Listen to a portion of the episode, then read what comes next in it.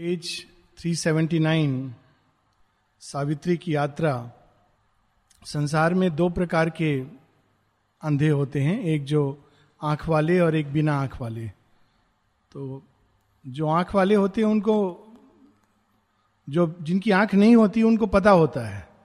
किंतु जिनकी आँख होती है और नेत्र के साथ अज्ञान की जो चादर होती है तो बहुत भयानक होता है, क्योंकि एक इल्यूजन होता है कि हम देख रहे हैं। सावित्री को पढ़ने से एक चीज़ जो बड़ी स्पष्ट होती है कि हम देख के भी नहीं देखते, हम अनुभव करके भी नहीं अनुभव करते।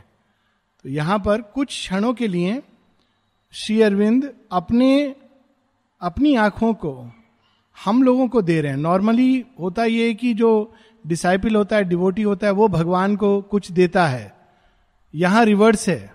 भगवान कुछ समय के लिए अपनी चेतना को प्रसाद रूप में हमको दे रहे हैं ताकि हम लोग जीवन को उनकी आँख से देख सकें। और तब एक अद्भुत दृश्य सामने आता है। हम सब लोगों ने कभी ना कभी नेचर फ़िज़िकल नेचर की यात्रा की होगी। पहाड़ों में गए होंगे, जंगलों में गए होंगे, बातचीत भी की होगी ट्रैक्स भी किए होंगे। और देखा होगा चित्रों को फोटोग्राफी वीडियोग्राफी सब की है। लेकिन यह जो चित्रण है, ये हमने नहीं देखा। Imperial acres of the eternal soar पहली लाइन में इंपीरियल एकर्स एकर्स भूमि का भाग, चार हज़ार, पाँच हज़ार गज से एक एकड़ बनता है। अब अनेकों अनेकों भूमि जिसमें किसी का कोई क्लेम नहीं है, कोई नहीं गया है वहाँ की मेरा पट्टा ये मेरे नाम से है, लेकिन वो किसी को बिलोंग करती है। इंपीरियल जो राज राजेश्वर है, उनको बिलोंग करती है। Imperial acres of the eternal soar वो जो शाश्वत समय से इस भूमि के अंदर नाना प्रकार के बीज डालता रहा है। जड़ पदार्थ का बीज, प्राण का बीज, मनुष्यता का बीज इटरनल सोअर वो डाल रहा है। देखिए, एक लाइन में उन्होंने एकदम अलग दृष्टि से वही भूमि हम लोग देखते हैं। हम लोग कहते हैं, अच्छी जगह है या बेजान जगह है, निर्जीव जगह है, लेकिन शेयरविंद acres of the eternal Zoar and wind stirred grass land winking in the सन जो घास से भरी हुई भूमि है, जो बीच बीच में उसमें शेडो और लाइट का खेल होता है, जब वो खासकर जब हवा चल रही हो। शेयरविंद कह रहे हैं कि वो सूर्य से एक प्रकार का वार्तालाप कर रही थी विंकिंग इन द सन और mid green musing of woods and rough browed hills musing of the woods जंगल है। क्या कर रहे हैं जंगल? कोई पूछेगा, जंगल जंगल कुछ थोड़ी करते हैं। जंगल कर रहे हैं। क्या कर रहे म्यूजिंग्स एक गहन विचार में खोए हुए हैं। एक गहन अवस्था में खोए हुए हैं। और साथ ही वो बता रहे हैं रफ ब्राउड हिल्स आसपास जो अलग अलग प्रकार के यहाँ पर केवल अगर हम देखें कि कितने अलग प्रकार से शेयरविंद ने माउंटेन का वर्णन किया है तो हमको पूरे हिमालय का चित्रण हो जाएगा। हिमालय ऐसा पर्वत है कि अलग अलग जगह हिमालय के अलग अलग रूप हैं। आप ईस्ट में चले जाइए, वेस्ट में चले जाइए, बिल्कुल भिन्न। लेह लद्दाख में चले जाइए तो आश्चर्य होगा कि आप रेगिस्तान में आ गए या हिमालय में आए हैं। कहीं पर स्नो पैक कैप पीक्स हैं, अद्भुत है। तो यहाँ कौन से हिमालय का? Rough, browed hills. पर्वत जो देख रहे हैं, जिनकी भौएँ तनी हुई हैं, स्टर्न जैसे लोग होते हैं, कठोर rough browed hills in the grooves murmurous bee air humming wild और past the long lapsing voice of silver floods कितनी सुंदर ये लाइन है। और लैप्सिंग शब्द होता है कि आप म्यूज़िक में जैसे उतार चढ़ाव, सुनील दा की म्यूज़िक में बहुत सुनने को मिलता है। पर आप कहीं से जैसे गुजर रहे हैं तो आप आ रहे हैं तो आपको आवाज़ बढ़ती हुई प्रतीत होगी, खासकर झरने की या कोई स्ट्रीम की। फिर जैसे जैसे आप जाएँगे तो आवाज़ धीमी धीमी होती जाएगी। सुनील दा की म्यूज़िक में बहुत सुंदर ढंग से आता है। तो उसको कहते हैं लैप्सिंग। Long lapsing.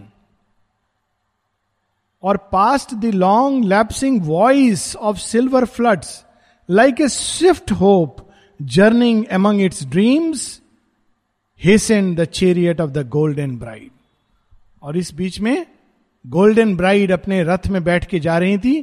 किस प्रकार से? लाइक ए स्विफ्ट होप आशा, जो तीव्र गति से अपने लक्ष्य की ओर जा रही है। आशा से भरी हुई है। अब सावित्री को माँ ने कहा इट इज़ अनट्रांसलेटेबल और ये जगह जगह ये चीज़ दिखती है। अब देखिए, एक शब्द है गोल्डन ब्राइड इसको ट्रेडिशनल अगर हम हिंदी में ट्रांसलेट करें तो स्वर्ण वधु गोल्डन ब्राइड का लिटरल ट्रांसलेशन वुड बी स्वर्ण वधु लेकिन यहाँ केवल वो संकेत नहीं है। स्वर्ण शब्द के साथ ब्राइड को जोड़ के शेयरविंद बहुत सारे सजेशंस एक शब्द में डाल रहे हैं। गोल्डन केवल स्वर्ण के लिए नहीं है। गोल्डन प्योरिटी के लिए भी है। गोल्डन सूर्य के लिए भी है, क्योंकि वो सूर्य पुत्री हैं। सूर्य वधु हैं। सूर्य की बच्ची हैं। तो गोल्डन ब्राइड अब इसको अगर कोई ट्रांसलेट करेगा तो या तो वो सारे शब्द नीचे लिखेगा फुटनोट में कि इस शब्द के ये भी अर्थ हो सकते हैं, ये भी अर्थ हो सकते हैं। That's why Savitri is untranslatable शेयरविंद ने इंग्लिश भाषा का ऐसा यूज़ किया है कि it is really impossible to capture it out of the world immense unhuman past अब अगेन एक शब्द आता है अनह्यूमन ये शब्द डिक्शनरी में बहुत मुश्किल से मिलेगा। शब्द मिलेगा आपको इनह्यूमन इनह्यूमन एक नेगेटिव शब्द है। मानवता का भाव कहते कैसे इनह्यूमन हो तुम? अमानवीय. ये इनह्यूमन होता है। अनह्यूमन होता है मनुष्य के पूर्व। मनुष्यता का जिसमें प्रवेश ही नहीं हुआ। अनह्यूमन तो सावित्री सिटी की लाइफ छोड़कर विलेज की लाइफ छोड़कर कहा चली चली आ रही हैं? Out of the world immense unhuman past tract memories and ageless remnants came जैसे जैसे वो आ रही हैं इन बिहड़ दुर्गम स्थानों में, वहाँ पर छाप है किस चीज़ की? पृथ्वी की, पार्थिव जगत की जो स्मृतियाँ हैं। कभी जब ये पहले पहले इन चीज़ों का क्रिएशन हुआ होगा, वे सब सावित्री को आभास हो रहा है। Domains of life and bereft to antique calm. Again very difficult to translate this word and bereft का लिटरली मतलब होता है कि कोई चीज़ जो हमारी हमने किसी को दे दी, किसी चीज़ के बदले में तो होता है एनफेफ्ट कि ठीक है, आप इसको रख लो और मैं, आप घड़ी छोड़ दो, इसके बदले में ये दे दो। दिस इज़ एनफेफ्ट अब आप इसको प्रकाश और शांति, ये दोनों उस जंगल में एनफेफ्ट थे। एक ने दूसरे को कुछ दिया था, बदले में कुछ लेकर। प्रकाश शांति को प्राप्त कर और रिच हो गया था। शांति प्रकाश को प्राप्त करके और अधिक ल्यूमिनस हो गई थी, तेजो में हो गई थी। अब ये शब्द को ट्रांसलेट नहीं किया जा सकता है। किसी हिंदी या कोई भी भाषा में no language Savitri should be read in original if necessary इसके लिए अगर अंग्रेज़ी सीखनी पड़े, और वो भी ज़रूरत नहीं अगर हम सावित्री पढ़ेंगे तो इंग्लिश आ जाएगी। सब कुछ है इसके अंदर परफेक्शन के साथ। Listened to the unaccustomed sound of you hooves अब शेयरविंद बताते हैं, ये सब जागृत हैं, जीवंत हैं। पेड़, पौधे, नदी, नाले, और अचानक वो सुन रहे हैं। क्या सुन रहे हैं? शेयरविंद को बताना है कि सावित्री वहाँ पर अपने रथ में आ रही है। तो ये नहीं कह रहे हैं कि वहाँ पर रथ पहुँच गया। कह रहे हैं कि ये सब पर्वत, नदियाँ, जंगल अचानक सुनते हैं। किसको सुनते हैं? घोड़े की पदचाप को वो, उन्होंने इसको सुना नहीं है अनकस्टम्ड कब से वो ऐसे अनह्यूमन पास्ट में चली गई है, वहाँ सावित्री घोड़े पर आ रही हैं। तो वो लिसेंड कौन सुन रहे हैं? ये प्रकृति मेटीरियल नेचर सुन रही है। To the unaccustomed sound of hooves and large immune and tangled silences अब यहाँ शब्द करते हैं इम्यून एंटैंगल्ड साइलेंसेस अनेकों प्रकार के साइलेंस प्रकृति के अंदर मिलते मेटीरियल नेचर में। अगर आप एक झुरमुट में जाएँगे वृक्षों की तो एक अलग प्रकार का साइलेंस है। आप वहाँ बैठेंगे, एक एक प्रकार का मेडिटेशन होगा। अगर आप कोई पर्वत की चोटी पर जाएँगे, वहाँ अलग प्रकार का मेडिटेशन होगा, वहाँ भी साइलेंस है। अगर आप खुले मैदान में बैठ जाएँगे तो वहाँ अलग प्रकार का साइलेंस है। तो शेयरविंद कैसे यूज़ कर ये शब्द? एंटेंगल्ड साइलेंसेस एक ऐसा स्थान जहाँ ये अलग अलग प्रकार के साइलेंस एक दूसरे में गुथे हुए थे। दिस इज़ अमेजिंग सौंदर्य की पराकाष्ठा है ये। ऐसे प्रकृति को देखना और अनुभव करना absorbed her into emerald secrecy Savitri खो गई। एक रहस्यमय वातावरण था। एमरेल्ड एमरेल्ड ग्रीन का एक शेड है, पर उसको बहुत डिफ़िकल्ट डिफाइन करना एमरेल्ड सीक्रेसी एक रहस्यमय वातावरण था। चारों तरफ़ हरा भरा उसमें सावित्री खो जाती हैं absorb her and slow hushed wizard nets of fiery bloom बहुत सारे उसमें फूल भी थे, पुष्प भी थे, जो वहाँ फायरी मानो अचानक सूर्य की किरणें उन पे खेल रही थी।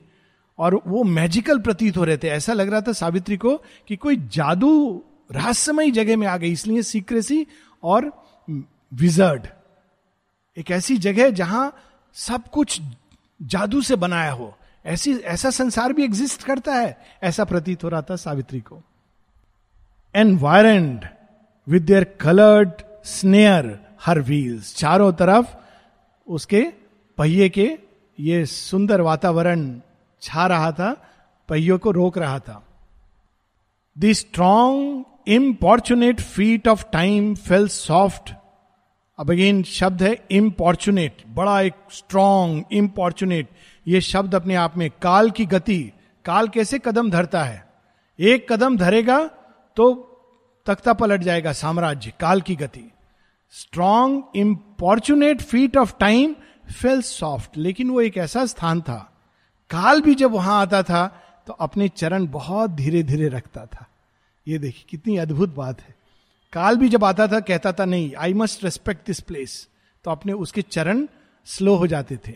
The strong importunate feet of time fell soft along these lovely, along these lonely ways, his tightened pace, forgotten and his stark and ruinous rounds. काल यहाँ पर जहाँ जा रहा है विकराल रूप धर के जा रहा है रूइनस राउंड वहाँ जब आता था तो धीरे से चलता था। अचानक वो उस दृश्य में, उस सौंदर्य में खो जाता था। इसके पीछे कितने भाव छिपे हैं कि एक ही चीज़ है जो क्रुएल्टी को और डिस्ट्रक्टिव पावर को खत्म कर सकती है, और वो है सौंदर्य बोध अगर व्यक्ति के अंदर सौंदर्य बोध जाग जाए सच्चे मायने में beauty in thoughts beauty in feelings beauty in actions तो वो क्रुएल्टी को समाप्त कर देगा।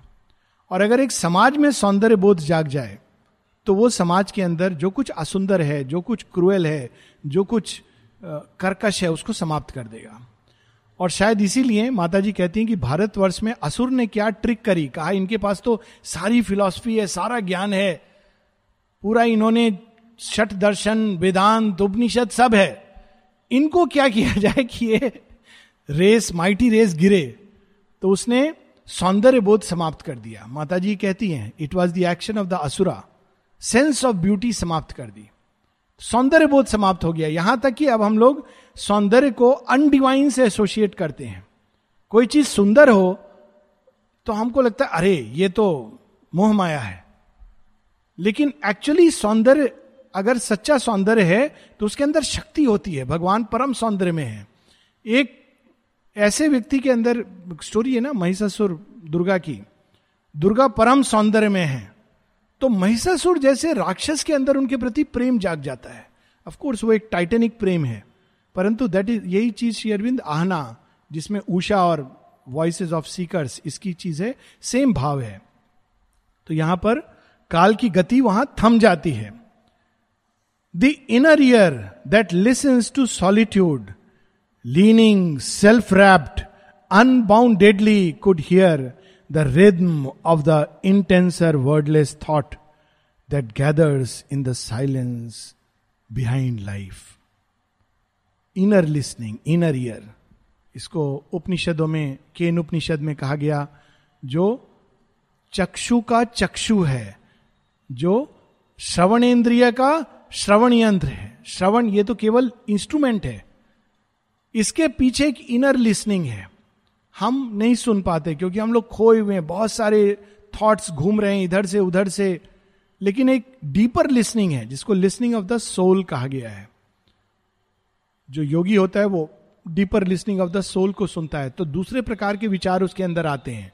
ट्यून्ड होता है अलग प्रकार के विचारों के प्रति।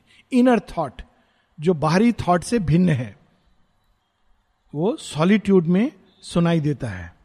और इसको शेरविंद ने कहा है the rhythm of the intenser wordless thought ये क्या चीज़ कह रहे हैं शेयरविंद थॉट उसके अंदर रिद्म आप देखेंगे कि शेयरविंद की जो पोइट है जो गद्य है प्रोज है, वो भी पोइट्री है।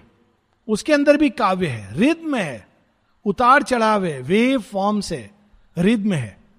क्योंकि वो थॉट ऑर्डनरी थॉट नहीं है। फिर शेयरविंद कह रहे हैं वर्डलेस थॉट वर्डलेस कैसे हो सकता है? विचार तो शब्द के साथ जुड़ा है। नहीं, विचार शब्द के साथ नहीं जुड़ा है। विचार अपने आप में एक शुद्ध ऊर्जा है, जो शब्द का रूप पहनती है। लेकिन विचार का एक लेयर है, जहाँ पर शब्द नहीं होते हैं, दृष्टि होती है। रेवेलेटरी थॉट रेवेलेटरी थॉट क्या होता है? कि अचानक हम खड़े हैं क्राउड हो सकती है या एकदम सॉलिट्यूड हो सकता है, समुद्र के सामने और एक फ्लैश होता है। मानो एक कोई कर्टेन खुला और एक सत्य प्रकट होता है। फिर वो सत्य प्रकट होने के बाद एक शब्दों में रूप लेता है। अगर कोई कहेगा, आपने क्या महसूस किया? तब आप शब्द में बताएँगे। जैसे होता है ना, जब हम लोग शेयरविंद के रूम जाते हैं तो कोई पूछे, कैसा लगा कैसा लगा? अब आप क्या बोलेंगे? कोई बोलता है अच्छा लगा। कोई बोलता है, बहुत शांति लगी। कोई कहता है, बहुत खुशी लगी। लेकिन वास्तव में उसको ये सब विचार नहीं आए वहाँ पर। उसको कुछ अनुभव हुआ। बाद में उसने उसको शब्दों में अभिव्यक्त किया। तो वह जो अनुभव है, वो है थॉट का डोमेन असली डोमेन थॉट का रियल सेंस ये है, वो एक भूमि पर अनुभव हुआ। And the low sweet in art inarticulate voice of earth in the great passion of her sun kiss trance ascended with its yearning undertone धरती रोज सूर्य से मिलने के लिए व्याकुल होती है। और जब सूर्य से मिलती है तो उसके अंदर एक हल्की सी सिसकी, लो, खुशी की, आह, वह जिससे मैं मिलना चाह रही हूँ, मिल गया दैट लो टोन्ड देखिए कैसा डिस्क्रिप्शन है। And the low sweet inarticulate voice of earth इसको रेड इंडियन जो होते थे अब जो नया सीरियल सिया के राम आता है, उसमें दिखाते हैं कि सीता जी भूमि जाए हैं तो वो भूमि पे अपने कान लगा के बहुत कुछ जान लेती हैं। तो ये एक विधा होती थी रेड इंडियंस में होती थी, कई पुराने प्रिमिटिव ट्राइब्स में होती थी कि वो कई चीज़ें भूमि को कान लगा के जान लेते थे। सुनामी आने वाली है, फ्लड आने वाला है, मौसम बदलने वाला है, जान लेते थे। अभी हम इंस्ट्रूमेंट से नहीं जान पाते। क्यों? धरती के अंदर उसका प्रकंपन होता था। धरती महसूस करती थी। सबसे पहले धरती महसूस करती है, क्या होने वाला है। तो यदि हम उसकी वॉइस के प्रति अट्यून्ड हैं तो हम उस चीज़ को जान सकते हैं। तो यहाँ उसका वर्णन है कि धरती जब सूर्य को किस करती है, उसके ट्रांस में चली जाती है तो कैसा महसूस करती है? Far from the brute noise of clamorous needs ये सब कुछ जो हमारी, जिसको हम नीड्स कहते हैं, वास्तव में डिजायर्स क्लैमरस ये चाहिए, वो चाहिए, कामनाओं का विस्तार, अंधा विस्तार जो हमारे हथौड़ा मारता रहता है। वो ब्रूट शेयरविंद ने यूज़ किया वर्ड ब्रूट राक्षसी, कठोर, क्रूर शब्द बड़ा विचित्र है। उस शोरगुल में हम असली ध्वनि को नहीं सुन पाते। जब वो शांत होता है तो यहाँ पर है एफ़ आर उस ध्वनि से दूर। The quieted all seeking mind could feel at rest from its blind outwardness of will the unvaried clasp of her mute patient love and know for a soul the mother of her forms कितनी अद्भुत line है। उस स्थान पे जाकर, जब व्यक्ति अपने अंदर से डिज़ायर जिसके जिसके आउटवर्डनेस ऑफ़ विल संकल्प, हर बाहरी चीज़, ये गीता का एक वर्ड है, उसको शेयरविंद ने आउटवर्डनेस ऑफ़ विल लिखा है। गीता में इसको कहा गया है बहुशाखा नाम जब अर्जुन श्री कृष्ण पूछते हैं कि हमारी बुद्धि एकाग्र क्यों नहीं होती?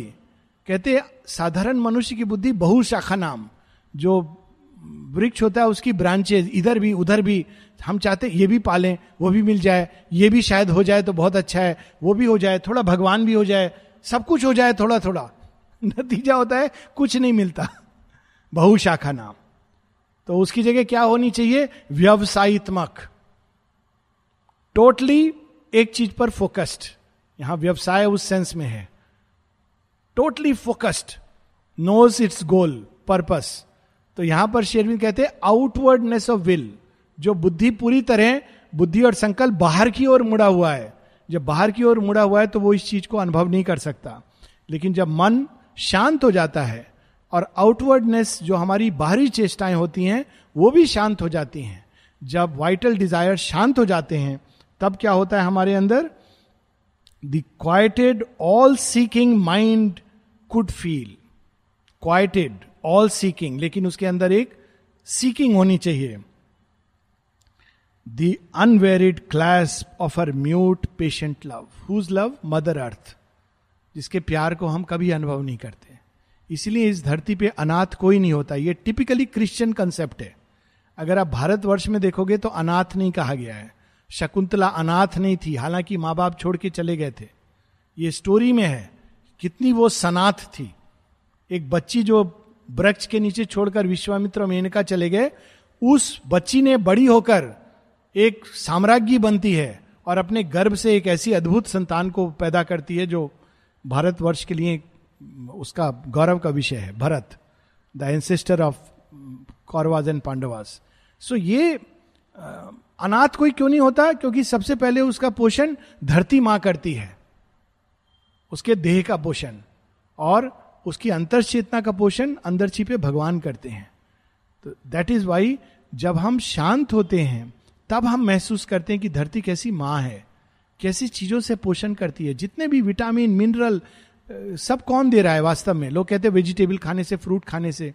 कहाँ से ये वेजिटेबल और फ्रूट आते हैं? धरती में पैदा होते हैं। उनके अंदर क्या होता है? वही धरती का आयरन कैल्शियम सब धरती से ट्रेस एलिमेंट्स प्लांट के अंदर पहले धरती देती है। फ्रूट तुम ले लो मेरे से। फिर फ्रूट पशु लेता है। फिर पशु को मनुष्य खाता है।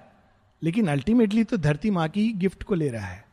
That is the whole thing mother her patient love और कैसा प्यार है धरती माँ का, जो कभी जिसका प्यार थकता नहीं अनवेरिड वो देती ही रहती है।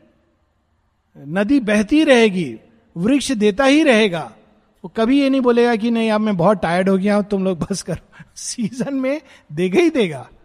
जब उसकी मृत्यु हो जाएगी, चले जाएगा। मनुष्य है जो सोचता है कैलकुलेट कर जाता है, थक जाता है, लेकिन ना प्रकृति देने से थकती है, ना भगवान देने से थकते हैं। यहाँ अनवेरिड पेशेंट लव कैसी अद्भुत ये पंक्तियाँ हैं। और तब सावित्री महसूस करती हैं और हम सब महसूस कर सकते हैं कि ये मात्र एक जड़ पदार्थ नहीं है।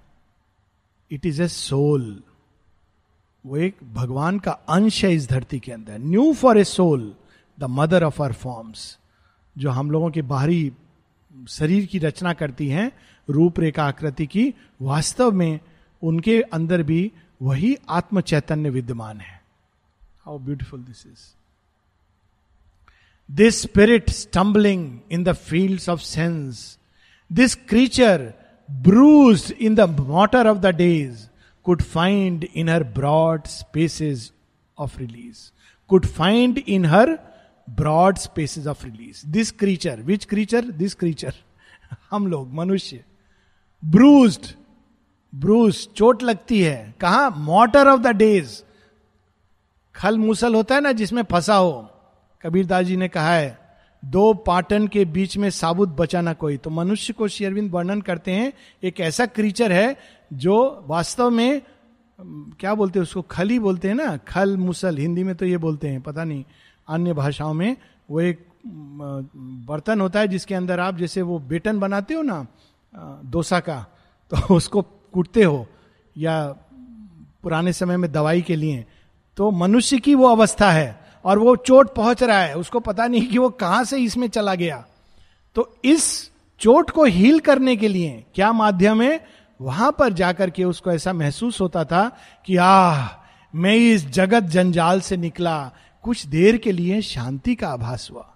Found in her broad spaces of release जहाँ उसका पेन कष्ट। पुराने समय में ये ट्रीटमेंट होता था ना, जब टेलीविज़न जब किसी को टीबी होती थी तो सैनिटोरियम में भेज देते थे। और माता जी ने तो खुद कहा है tuberculosis is not a disease और यहाँ पर ऐसे इंस्टेंसेज हैं। एक तो साक्षात instance which I know Sadashiv जो जब टेल, उनको ट्यूबरक्लोसिस हुआ सब डॉक्टर ये होगा वो होगा माने का नहीं जाके गार्डन में काम करो। बहुत से लोगों को बीच में माँ लेक भेज देती थी जब मानसिक रूप से या फ़िज़िकल रूप से जाओ लेक में काम करो।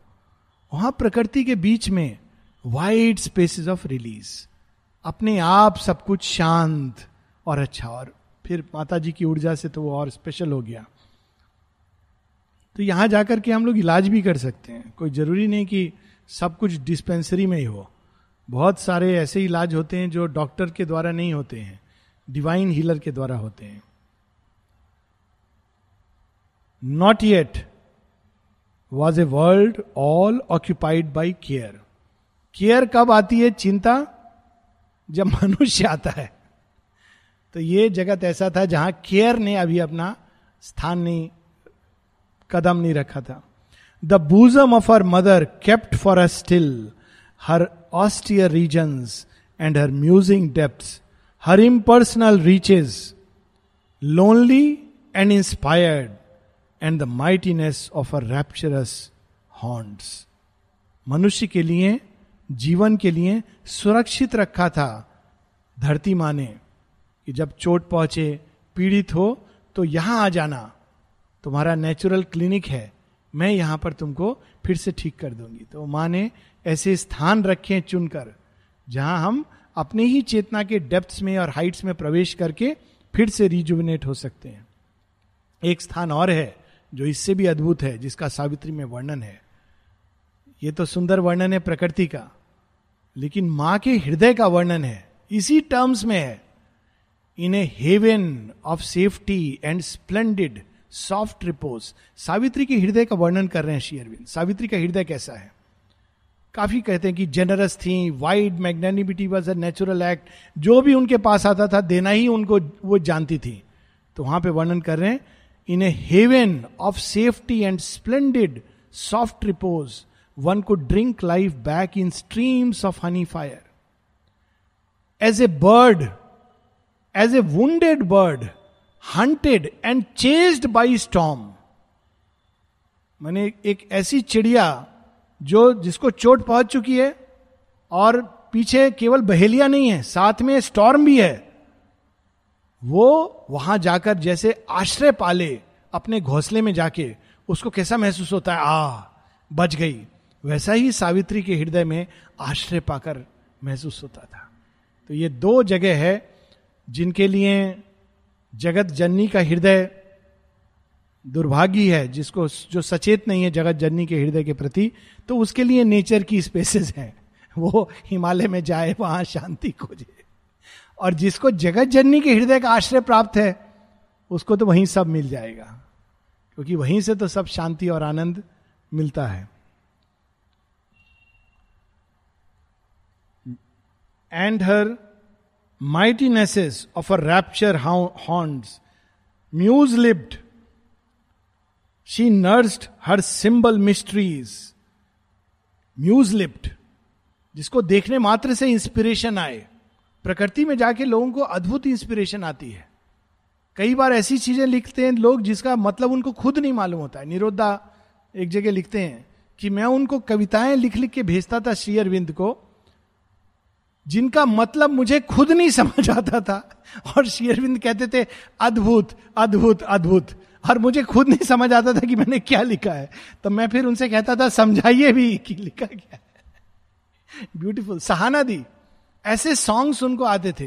कहती, मुझे नहीं समझ आता था कि मैं क्या लिख रही हूँ। तो मैं उनके पास ये भेजती थी कि मुझे समझाइए कि मैंने क्या लिखा है। इट इज़ सो ब्यूटिफुल तो वैसे ही प्रकृति के अंदर एक द्वार खुलता है और इंस्पिरेशन आती है, इसलिए muse lipped and guarded for her pure eyed sacraments the valley cleft between her breast of joy her mountain altars for the fires of dawn and nuptial beaches where the ocean couched लेकिन प्रकृति ने भी अपने गूढ़तम रहस्य किसके लिए रखे हैं? जहाँ आनंद ही आनंद है, उनके लिए जो प्योर हैं हृदय के, सच्चे हैं सेक्रामेंट जो प्रकृति को विनाश नहीं करते, उसको एक सेक्रामेंट के रूप में सीक्रेट एक प्रकार की एक सेरेमनी होती थी चर्च में, जिसके बाद लोग प्रसाद वितरण करते थे रिचुअल बड़ा सीक्रेट रिचुअल उसको सेक्रामेंट कैथोलिक चर्च का ये एक सेरेमनी है। तो जो प्रकृति के बीच में ऐसे नहीं, फूल है तो पाँव रख दिया, इधर उठा के फेंक दिया, उधर कर दिया, जो प्रकृति की एक एक चीज़ को बहुत शेयरविंद, कैसे प्रकृति के साथ, माँ शेयरविंद, अद्भुत, एक एक वस्तु को, एक एक तत्व के साथ इतना प्रेम से डील करते थे। उनके लिए प्रकृति ने अपने सबसे गूढ़तम रहस्य और सबसे गूढ़तम आनंद सहेज करके रखे हैं। उनको वो रहस्य दे देती है। और यहीं पर लोग प्रश्न करते हैं कि जो ऋषि मुनि थे, उनको ये सब जड़ी बूटी का ज्ञान कैसे आता था? वो तो कोई स्टैटिस्टिक्स नहीं करते थे। स्टैटिस्टिक्स नहीं करते थे, तपस्या करते थे, जिसके द्वारा स्वयं को शुद्ध करके अंतकरण को प्रकृति के साथ एक नया संबंध जोड़ते थे। तो प्रकृति अपने रहस्य उनके सामने प्रकट कर देती थी। आई बिलीव इट की इट इज़ पॉसिबल और ये इसलिए भी पॉसिबल है, देखिए, पशु पक्षी कैसे जानते हैं कि मुझे क्या लेना चाहिए? क्योंकि हम उनके अंदर नोचने की, छीनने की, झपटने की ये चाह नहीं होती है। जितना उनको चाहिए, उतना लेते हैं, बाकी छोड़ देते हैं। मनुष्य के अंदर ये चाह, लालच, ये सब जागता है। प्रकृति के साथ हो, फिर प्रकृति भी विनाश लीला करती है, जैसे उत्तराखंड, ये सब जगहों में हो रहा है। पर जब हम उसको प्योरिटी से अप्रोच करते हैं तो अपने गुड़तम रहस्य, कितना सुंदर न्यूपचियल बीचेस जहाँ प्रकृति के साथ ऐसे वर्णन है कि विवाह हो रहा हो, और वो अपना सब कुछ अनावरत कर रही है, ऐसा वर्णन है यहाँ पर। शेयरविंद की एक एफोरिज्म भी है, वहाँ वो कहते हैं what is the use of merely admiring nature हाँ, बहुत अच्छा है। ये एडमायर करने का क्या फ़ायदा है? What is the use of merely admiring nature you must enjoy it with your soul पूरा एफोरिज्म है। I will not repeat it here but soul से जैसे हम एंजॉय कर सकते हैं चीज़ों को। ये हम लोग तो सुनते थे कि योगा में सब कुछ नीरस, किसी चीज़ में इंटरेस्ट नहीं लेना, ये कौन सा योग? लोग अक्सर पूछते हैं, योग कहाँ है? क्योंकि लोग जानना चाहते हैं कि योग मतलब मेडिटेशन का प्रोसेस ये मेडिटेशन है। प्रकृति के बीच में मेडिटेशन है। प्रकृति के साथ नए प्रकार से संबंध जोड़ना, ये योग है। और फिर वो रहस्य, इस योग के द्वारा ऋषि मुनियों ने अनेकों प्रकार के ज्ञान प्राप्त किए थे इंक्लूडिंग आयुर्वेद का ज्ञान। सो so, यहाँ पर ये सारे रहस्य श्री अरविंद हम लोगों के सामने उद्घाटित कर रहे हैं। शायद इसी कारण पिकनिक का भी माने सिस्टम शुरू किया होगा। एक तो लोगों के अंदर परस्परता आए साथ में थोड़े समय जाकर प्रकृति के बीच में शायद उनके अंदर ये आँख जागे लेकिन फिर वही पूरी हलवा मनुष्य का आ जाता है। रियल चीज़ तो यह है कि उसमें जाकर के हम सॉलिट्यूड में अनुभव करें। वो मुश्किल है भीड़ में जाकर के अनुभव करना but if you can do it it is very beautiful and the huge chanting of her prophet woods वहाँ म्यूज़िक सिस्टम नहीं है, पर म्यूज़िक है।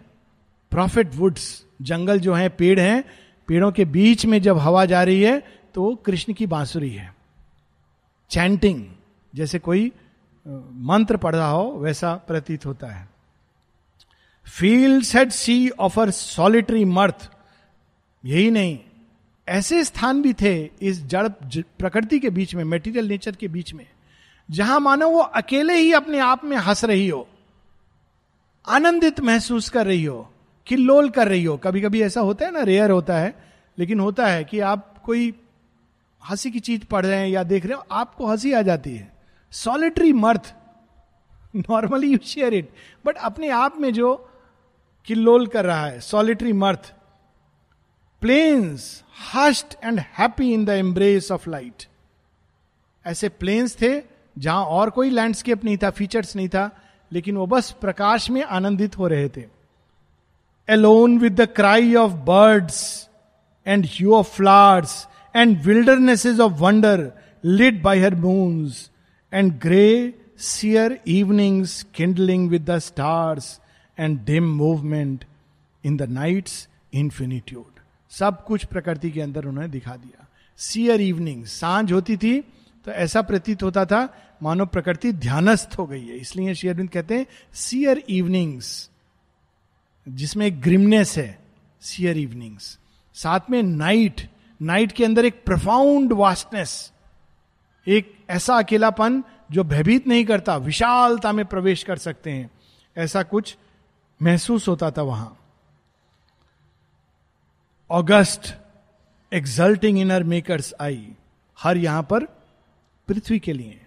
अगस्त महीना नहीं अगस्त जो रॉयल जिसके अंदर एक मैजेस्टी है किंगली राजसी एक्सल्टिंग इनर मेकर्स आई वहाँ पर मेकर जिसने बनाया प्रकृति को, वो कहता था, कुछ क्षण के लिए, आह, कितना अद्भुत दृश्य है।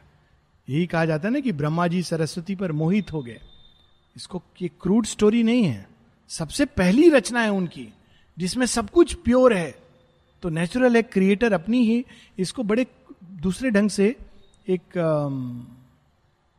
बर्नट शॉ की शायद नॉवेल थी। माई फेयर लेडी अपनी ही रचना से मोहित हो जाना। तो मेकर अपनी ही रचना से वहाँ पर कुछ क्षण के लिए मानो मोहित हो जाता था, उस स्थान पे। Exulting in the maker her maker sigh she felt her nearness to him in earth breast वहाँ पर प्रकृति अपने ही स्वामी के करीब स्वयं को महसूस करती थी। कितनी अद्भुत पंक्ति है।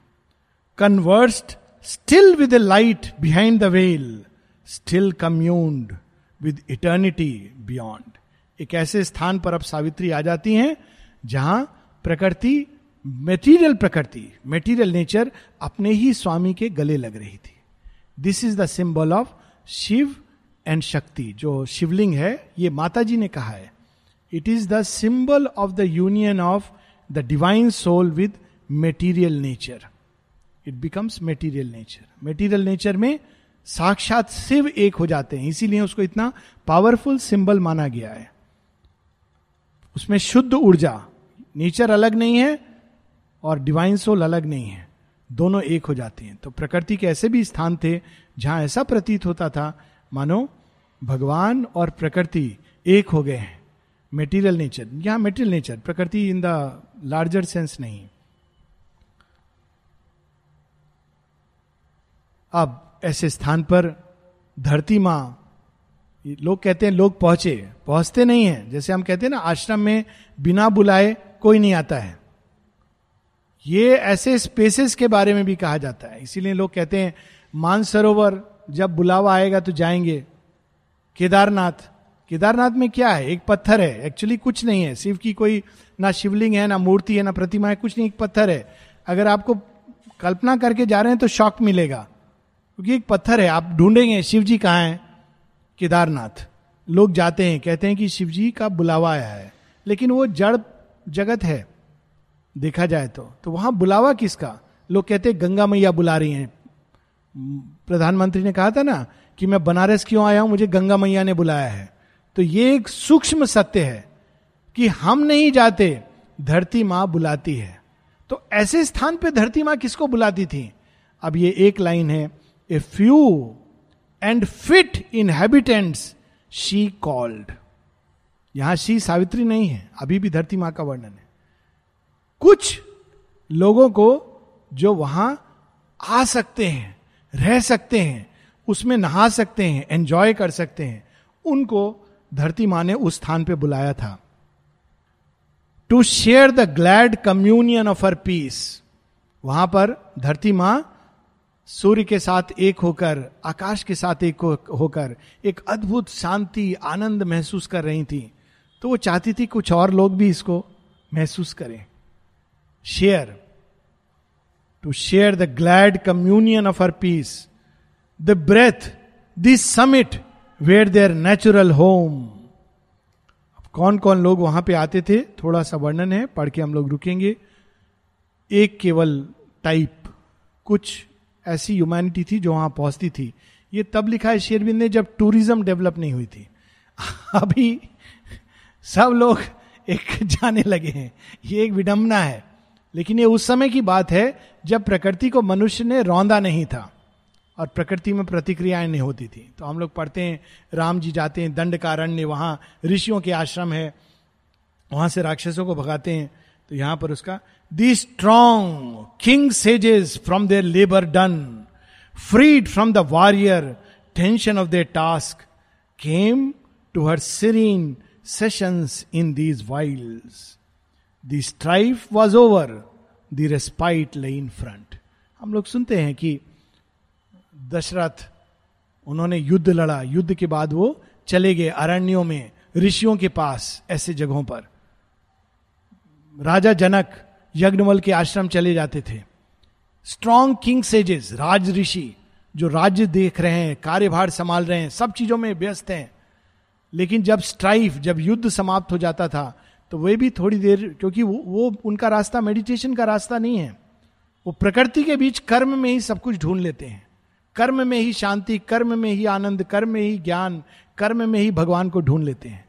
तो वे प्रकृति के बीच में जाकर strong king sages from they labour done जब स्ट्राइफ खत्म हो जाती थी the respite lay in front happy they lived with birds and beast and flowers and sunlight and the rustle of the leaves and heard the wild winds wandering in the night, mused with the stars in their mute, constant ranks, and lost in the mornings as in azure tents, and with the glory of the noons were one. क्या करते थे वहाँ जाकर कोई camp नहीं होता था वहाँ जाते थे वो और रात को स्टार्स के साथ एक हो जाते थे म्यूज्ड तारों को देखते देखते उस गहराई में विशालता में खो जाते थे। सुबह उठते थे तो उनके किस टेंट में रहते थे? Azure, blue colour. जो स्काई का ब्लू है, उसको एज्योर कहा जाता है। उनके टेंट का रंग ब्लू था। आकाश के नीचे उठते थे। फिर क्या करते थे? नून का डिस्क्रिप्शन है। And with the glory of the noon where one जब सूर्य दैदीप्यमान होकर आकाश में चढ़ता था तो उनकी अंतर चेतना भी उसी प्रकार से दैदीप्यमान होती थी। यज्ञ आदि में लीन होकर उनके अंदर वही तपोतेज प्रकट होता था जो सूर्य प्रचंड रूप में आकाश में प्रकट कर रहा है। तो ये उनकी दिनचर्या। हम लोग यहाँ रुकेंगे और आगे बढ़ेंगे अगले हफ़्ते।